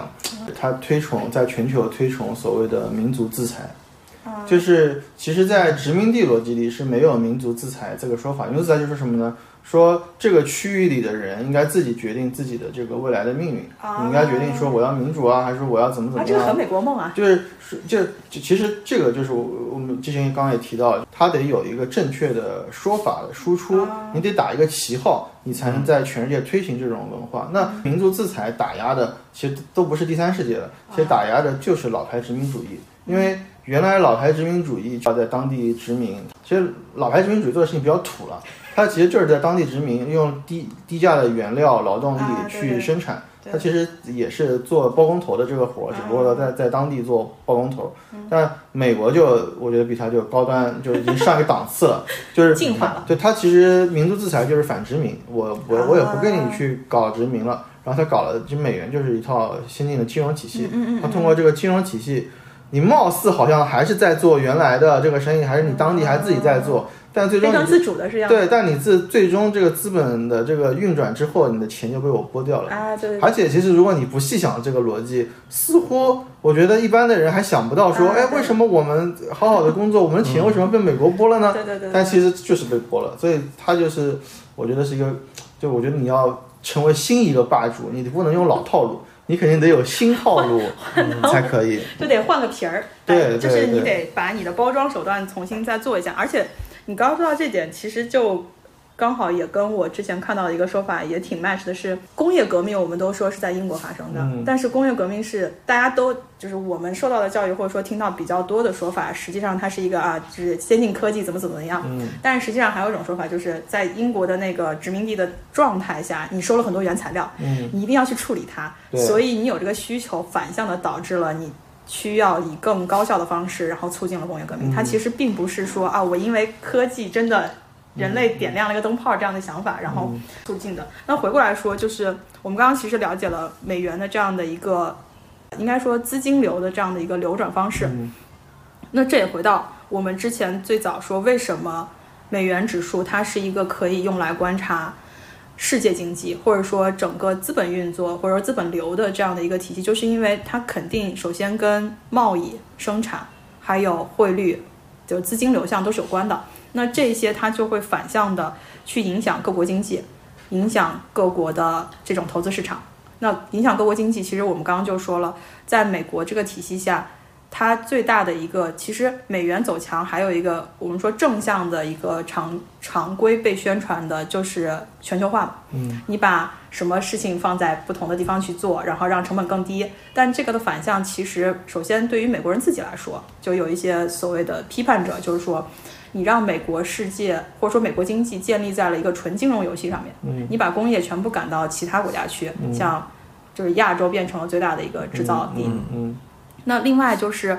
在这种过程中，美国的整个经济它其实是完全的不能叫，反正引用他们的说法是一个投机的金融体系，它已经不是一个促进生产力发展的。嗯而对于其他国家的影响，我国也有一些学者是认为，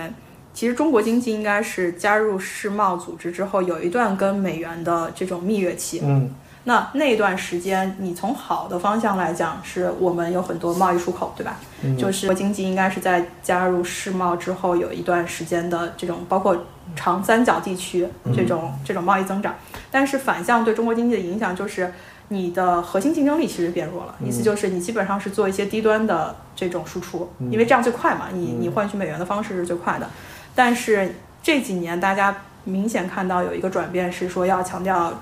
国民的这种这种核心硬科技，然后你要把生产力的这种发展提升到上来，嗯。并且我不是非常确定啊，但是有说法是二零一五年的那次中国的股市的泡沫，嗯。很大一个程度上是因为当时出口已经饱和了，嗯。然后那段时间好像还有一个方式是很多出口贸易的这种产品转内销，我不知道是不是有这种，就是当时有一些什么电子产品。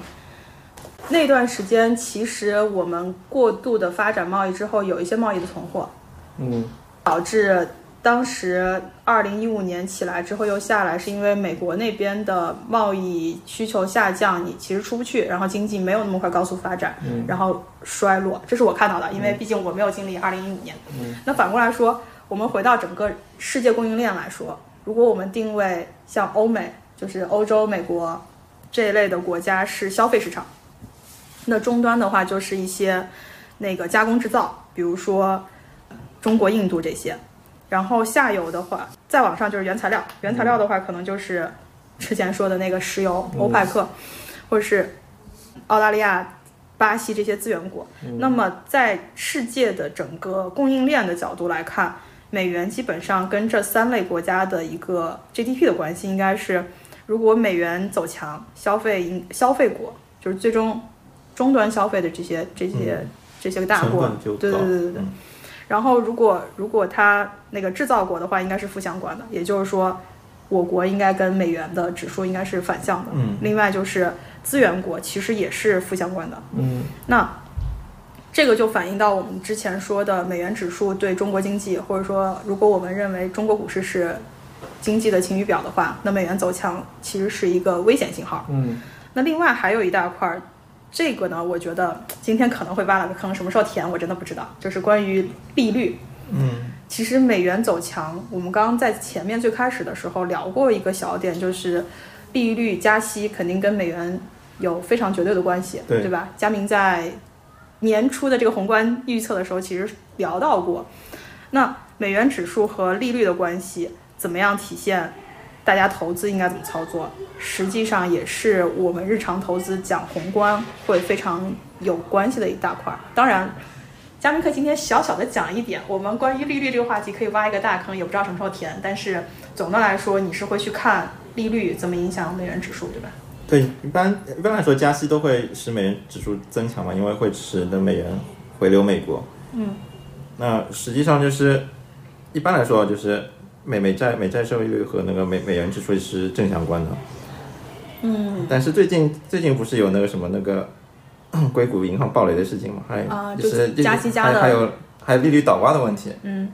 但我我觉得利率倒挂这个事情，就和以前那个叫什么和那个负利率实际上是一样的，就是它这个事情是不会持久的。哦，就但是美不永远不呃就是不可能持续的，这样我觉得就是短期行为，短期行为，所所以说像所所以说最近的美元指数会比较相对比较弱嘛，因为你倒挂之后，就美元的需求会变少嘛。嗯，一个是倒挂不可持续，所所以说我还是就是后续还是比较看好美元指数的。哦，所以你觉得现在美元指数大概是多少？现在是一百，昨昨天是一跌破一百零二了。嗯嗯，哦，那其实应该是个往下走的趋势，因为我记得美元指数在建立的时候，它的基准就是一百。对对对，但但我觉得应该未来应该还是会就是它会涨应该还会看涨，因为因为我从纯技术分析来判断的话，就是我现在在看就是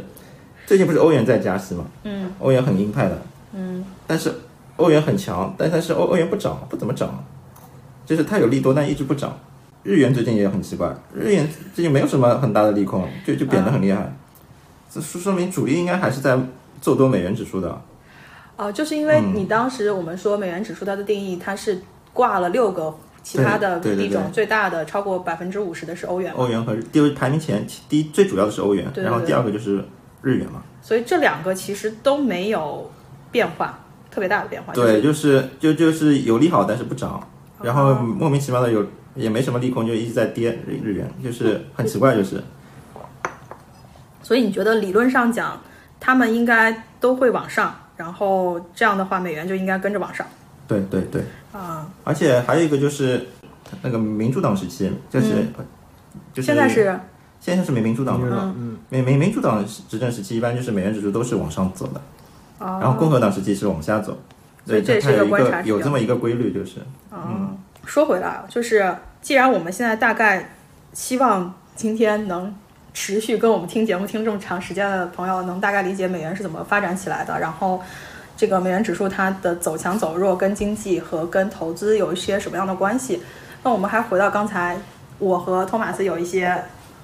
不一定是争执吧，就是有一些不同看法的。关于最近几年，甚至包括这次硅谷银行到瑞信暴雷，大家都在说是不是新的一期、新的一波这种经济衰退或者说金融危机？嗯那背后的原因你都是要看美国经济，然后美国经济肯定就跟美元表现有关系。嗯那是不是因为我看到的一些说法是，历史上的美就是历史上经济危机其实跟美元都是有一些关系的，嗯然后其背后的原因是美元体系它本身有一些不稳定的因素和它天然的一些缺陷导致的。嗯那包括最近还有一些地缘政治的新闻吧，比如说那个我们都说了，这个美元储备是很大的外汇储备，全世界的国家都在做，但是美美国也干了一些不要脸的事情，对吧？对比如说俄乌战争之后，直接冻结了俄罗斯的这个三千亿美元的这个外汇储备，对，瑞士银行也搞了，嗯。对吧？然后更夸张的是，我看那个去年年底，就是十二月，二零二二年十二月底的时候，英国居然可以号称说，它不归还委内瑞拉政府在他那里存放的，就是三十一吨的黄金，就感觉黄金这种储备，其实在这个角色里头，英国它就是一个托管服务嘛，你就是一个嗯。服务商，嗯。你居然可以直接开口说啊，我不承认你的政府的这个选举结果，然后不还就是不把钱不把黄金给人家，那这个也其实是因为美国在背后支持嘛，嗯。并且之前看到说，美国还扣押过伊朗援助给委内瑞拉的石油，然后在自家的港口把它卖了赚钱，嗯。这操作真的是非常的。非常的霸道是吧？就是嗯。我定的规则，已经基本上跟抢没有什么区别了。然后那就是大家都在说从单极的向多极发展，并且三月初其实有一些新闻关于石油的变动嘛，就是一个是沙特和伊朗嗯，在我们在北京和解了，哎，对对对，就是多少年的恩怨，嗯嗯就可以坐下来建交了，对吧？嗯那这个对阿拉伯世界或者说对中东地区是一个非常大的，嗯，可能也是打仗打的没钱了，我觉得 应该也是代理人战争战争打太久，大家都耗不起，而且。大家也都知道，能源这个事情不是一个一直有的，持久的对对吧你就再搞几年，可能就油就没油就被被被被挖光了。对，而但是在同时，其实除了除了和解这件事情，沙特态度跟对中国的态度非常暧昧啊，也不能叫暧昧，就非常直接了。老子来投钱了嘛，他直接其实除了那个和解的协议之外，很重要的是，他又是在东北建厂，对，做一些投资，对对对对，而且这个投资真是哇，中东爸爸真有钱，嗯对的，对的，就是千亿级的这样的一个规划。对对，那另外就是，虽然好像后来被被辟谣了，就财联社不是有个新闻吗？说那个沙特和伊朗宣布亚洲区的石油用人民币结算，但是虽然这个这个财联社的新闻最后被辟谣，但是其实关于人民币结算石油这件事情的话题是一直嗯，看得出这个趋势啊。然后最近那个新加坡总理也来了，嗯，马来西亚的也来了，然后巴西总统也说要跟我们有这个本币本币的交易，就感觉确实最近的这个新闻的密集度是很高的。嗯，而且其实我们说石油的一个发展，很大程度上，去年年底的一个数据是，中国基本上应该是全球第一大石油进口国了。嗯，嗯，然后第一大出口国是谁？美国对，就是已经不是、不是中东了。对它那个页岩油技术很很很厉害。所以在这个角度上来说，因为当年美国能成为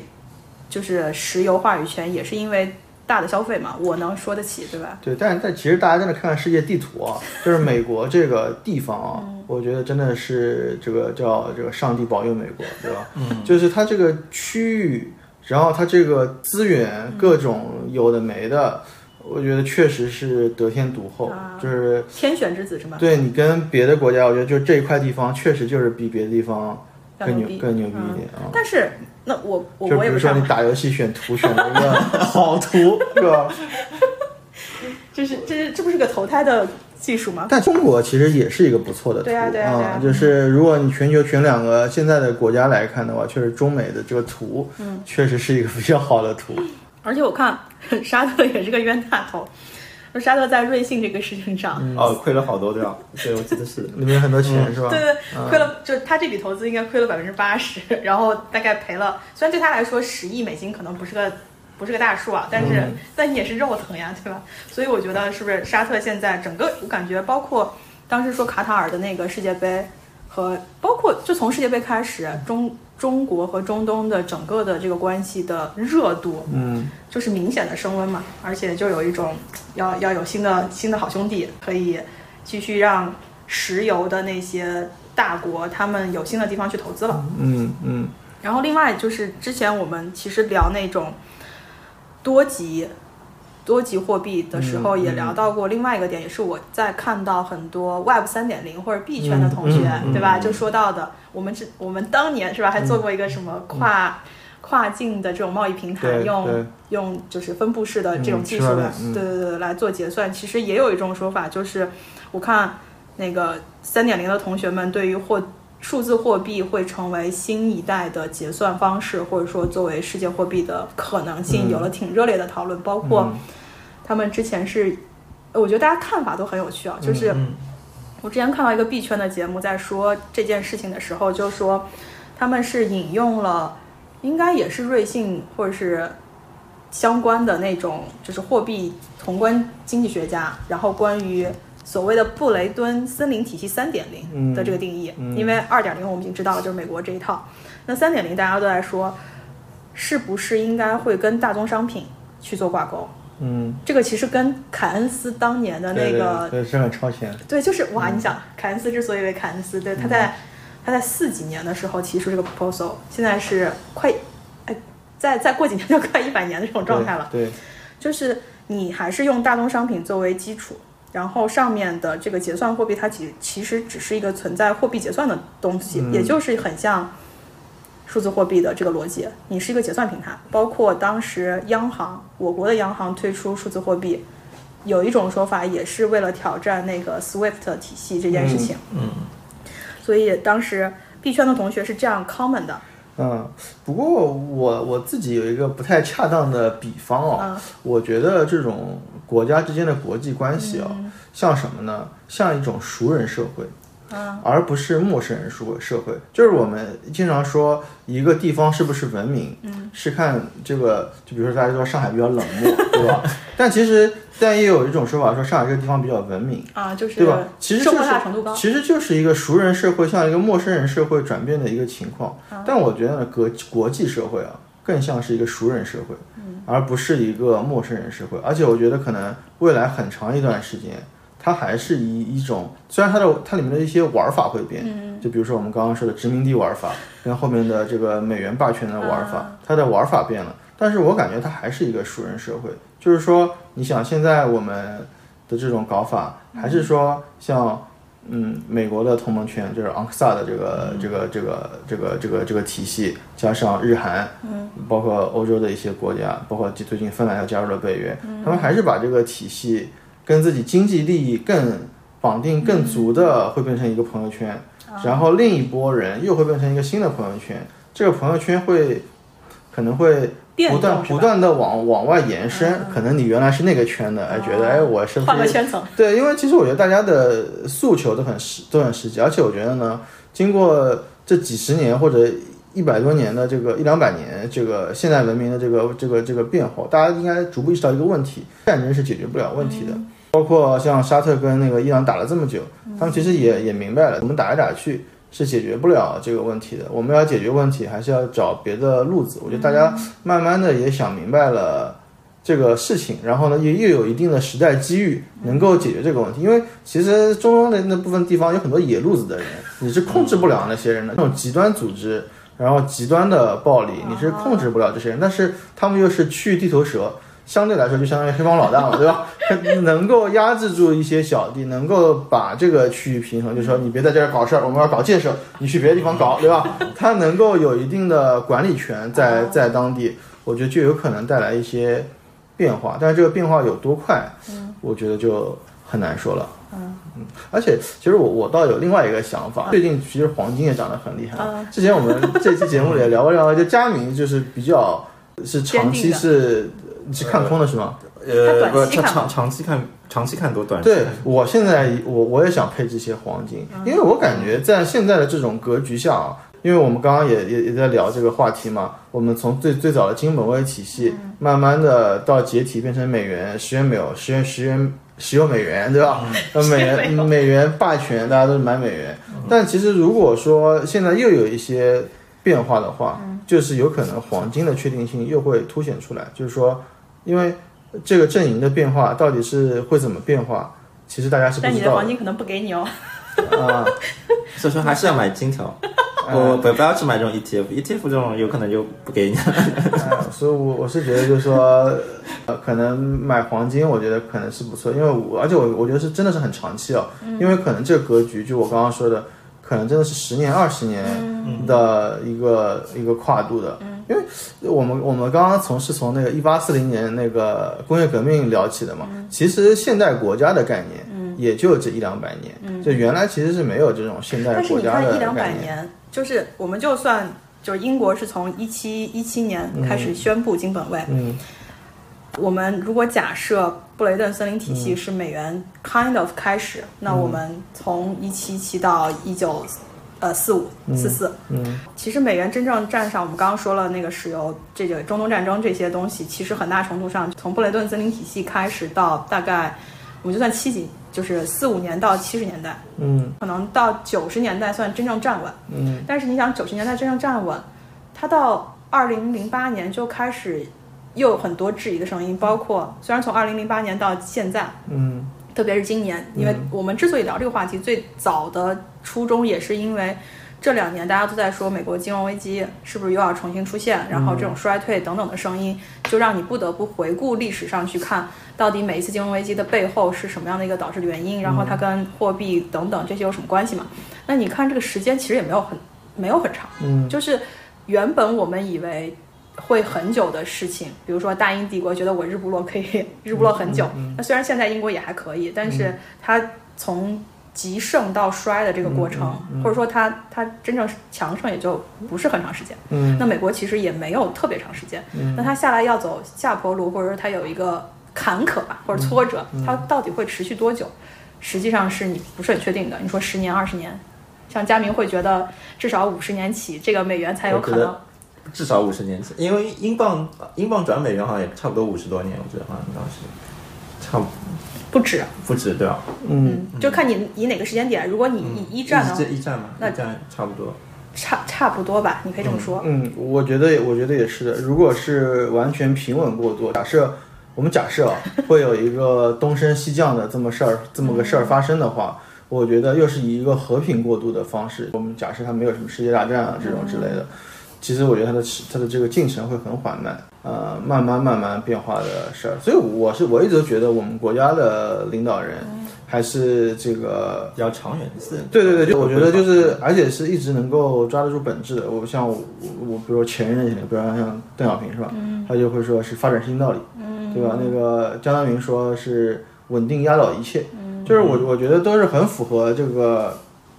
就是我觉得还是能看到这个事情的本质的，还是非常有战略眼光。就是没有没有那么着急，对对对吧不是那还是不是那么着急。嗯，而且整个世界大势来说，真的其实布局也很久了。你想，从美国开始发展自己，就他一七七六年独立嘛，嗯他到真正经济大萧条，对吧？然后也没有多少年历史，但是哎美国也是个挺乱的，几任总统，对吧？包括最近、最近大家看到特朗普的一些操操作，但是，嗯、我觉得关于时间点是的确大家挺难去把握的，但有一个核心，可能不同观点啊，我就分享一下，不代表本人观点，我也只能输出给各位看一看。就是其实有一种讨论是关于这个金融体系，不管是英镑的金融体系还是美元的金融体系，它背后有一种说法，他们更偏消费，或者说更偏啊、呃不是以工业，就是不是以促进生产力的发展。嗯为核心的这样的一个金融体系。反过来说，它的表现是什么？就是大家可以明显的看到，你产生出来多余的钱，不是用来发展科技进步，或者不是用来提高生产效率或者是生产力，或者说你的工业化是被挤压了的。嗯那就回到我刚刚其实过程中有提到的一些点，是美国现在基本上没有什么工业。嗯但是它却赚了很大一部分生产制造中的上游的这些钱，你像苹果，嗯或者说高精尖的这些科技，它有可能都不是自己生产，但是它最它其实拿的是最大的那块儿的利润。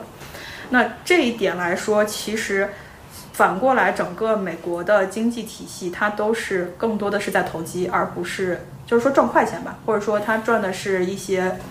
你看，你看过去随着全球贸易起来的这个过程中，美国最赚钱的行业是其实是两块儿，一个是金融地产。嗯。一个是所谓的科技，就是等于说那个道琼斯工业其实已经不太为大家在关注了，你关注的是什么纳斯达克纳指对吧？嗯。然后 S M P five，嗯。但是你就是首先就也是有啊，稍微插播一个小知识，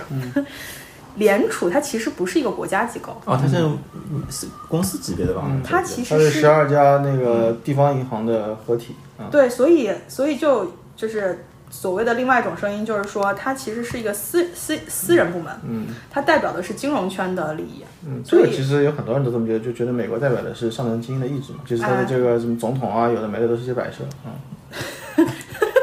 所以不是有霸占华尔街这件事情，啊啊或者说华尔街的这些，包括整个联储就包括财政对这些金融机构的操作，从某种意义上来说，你其实就是在把这个不能叫寄生虫吧，但是就是一种在鼓励投机或者是鼓励金融交易，而且。呃，你去看美国有一个法案，应该是在一九九九年去去废除的。之前在我忘了是在，好像就是联储联储一九三几年的时候，嗯那时候有一个法案是美国的商业银行和美国的投资银行是要分开分业经营，有点像我们现在金融体系里头的这种风险分割。嗯但是在九九年的时候，这件事情又并在一起了。嗯并在一起的结果是什么？你上次还提到的花旗，对吧？嗯花旗集团在那个时间点要去做并购，要去把它的投行业务和它的商业银行业务合并。嗯那这个时候就 against 它最早在一一九三几年的时候的那个法案。嗯。那一九九几年之后改了新的法案，就是允许混业经营，也就是说，投行可以成为商业银行的爸爸。嗯那在这种情况下，你商业银行就是投行其实是承承担更高风险的这种投资，嗯。而商业银行它的本质其实是一个借贷，然后去促进实体经济的。嗯嗯。但是当你把这两家银行的交集模糊掉之后，就是有很多风险转嫁，这也是为什么导致了最后可能这一系列的银行的危机。就像他们说，那个硅谷银行嗯不是被救了之后，你要去处理这些资产吗？嗯我没有仔细深入看，就是很多自媒体来讲的背后的原因，但是有一个直接结果是，你在做资资产变卖的时候，很多人是不愿意买的。嗯那为什么呢？就是其实你如果仔细去看硅谷，我看了一眼他的那个业务介绍，他基本上我觉得像有点像投行业务，嗯就是他赚了一个 IPO 之前的固定收益的这样的一个借贷，嗯它号称扶持所谓的硅谷的这些科技创新公司，嗯然后去帮他们在融资之前再做一笔拆借。那其实不就跟国内很多私募在做 Pre IPO 的这种，就是加加一呃 Pre IPO 之前加一层投资嘛？嗯那你其实赚的都是一个固定收益的风险收益。嗯你其实肥了的不能说肥了，让更少的人赚到这部分钱。其实这个就不是你商业银行应该去做这种信贷去促进什么的原因，那也导致这个本来高风险的，因为你可能 IPO 不了，那你这个钱其实就还不了的。所以这也就是为什么，当然这是我看到的说法，嗯就是说那个硅谷银行在破产拯救之后，这个救市的过程中处理它的资产，其实并没有把它卖掉。嗯是因为它的这个存在其实已经调整了商业银行的风险存风险本质。然后再回到一件很有趣的事情是，美国是最大的债务国，对，它欠了全世界的钱。对那美国现在的方法其实它是不能叫不断的违约吧，用新债还旧债，嗯其实就是一个我不还钱的状态嘛。嗯大家为什么说美国收割大家？就是我、嗯我欠了你的钱，但我现在到期了，对，所以理论，所以其实债务这个问题，理论上来说也会变成一个，呃假设美国有债务违约这 码事儿啊，对吧？可大家可从来没有发生过嘛，也可能也不会发生。但是如果有这种风险的话，理论上来说，如果你是美国的债权国，它债务违约，你是一个就就是一个击鼓传花抱在手里的那个。所以现在大家去减持美债，也很多方面也是我觉得基于一些有的没的的考量吧。就是我觉得，特别是现在在我们这个朋友圈里的这些国家，都是去减持美债，我觉得是有一些考量，因为从之前不管是这个拉美危机，还是一些亚洲金融危机，都是加息之后，在降息的过程中，有这个资本的这个这个流动性的一些问题，导致一些国家出现一些问题，所以。呃和这这，我觉得大家其实都因为都都已经见过这些事儿了，大家再再去再去看，因为原来可能不知道，可能根本预想不到没有发生过的事儿，但一一旦这个事儿已经发生过了，那大家也都不是傻子。就虽然我们可能是有的是第三世界国家，但第三世界国家的这个。这个智库其实还是知道这个事情是怎么回事的，对所以大家不太会吃这个重复的亏。然后你刚才说那个，我其实有点不太同意，就是说。因为我们刚刚说科技的问题嘛，因为其实美国的那个三驾马车，你就是美美元、美金、美军，其实也可以说是另外一个，也不是美国嘛，可以说是科技，就不是不是把那个价值观换成它的这个科技水平。因为这里面我觉得可能有一个问题啊，我我也不知道是是是怎么样，就比如说到底是高精尖的这个科技更牛逼，或者说创新更牛逼，还是说基础的这个生产能力更牛逼？因为现在可以很明确的说，中国在基础生产能力上是最牛逼的，这个我觉得没有什么争论了。就是说，我在整合供应链上把这个东西能够更便宜、更快的造出来、弄出来，这个已经制造环节已经没有人可以跟中国比了，甚至是说终端制造的或者中国中高端可能都都已经是了，但是。呃最顶尖的创新就是在美国，你可以说是美国通过一些方式锁死了这些技术也好，还是说美国人的创新能力更强也好，确实，比如说我们不管是说像智能汽车特斯拉，还是像最近 Chat G Chat GPT、OpenAI，这包括一些先进的制药技术，这个我觉得都是美国领先全球非常多的。这个都是事实。嗯，我觉得就是大家要想一想说，我们也去搞这个这一块儿，到底这一块是更容易呢，还是说美国去，包括他自己去搞，或者他拉他的盟友去搞这个，把这个制造能力填补上来更容易？到底哪个更容易？我觉得是都这个问题是很难回答的，就是因为我们现在也在补补这方面的短板，到底能够谁能够更快的补上这个短板，这个事儿，我觉得并不是那么好回答。嗯，对，但但我觉得其实有一些有一些界限是很难模糊的，包括我们为什么会有争议点，就是这个边界在哪里？就像你刚刚说的制造，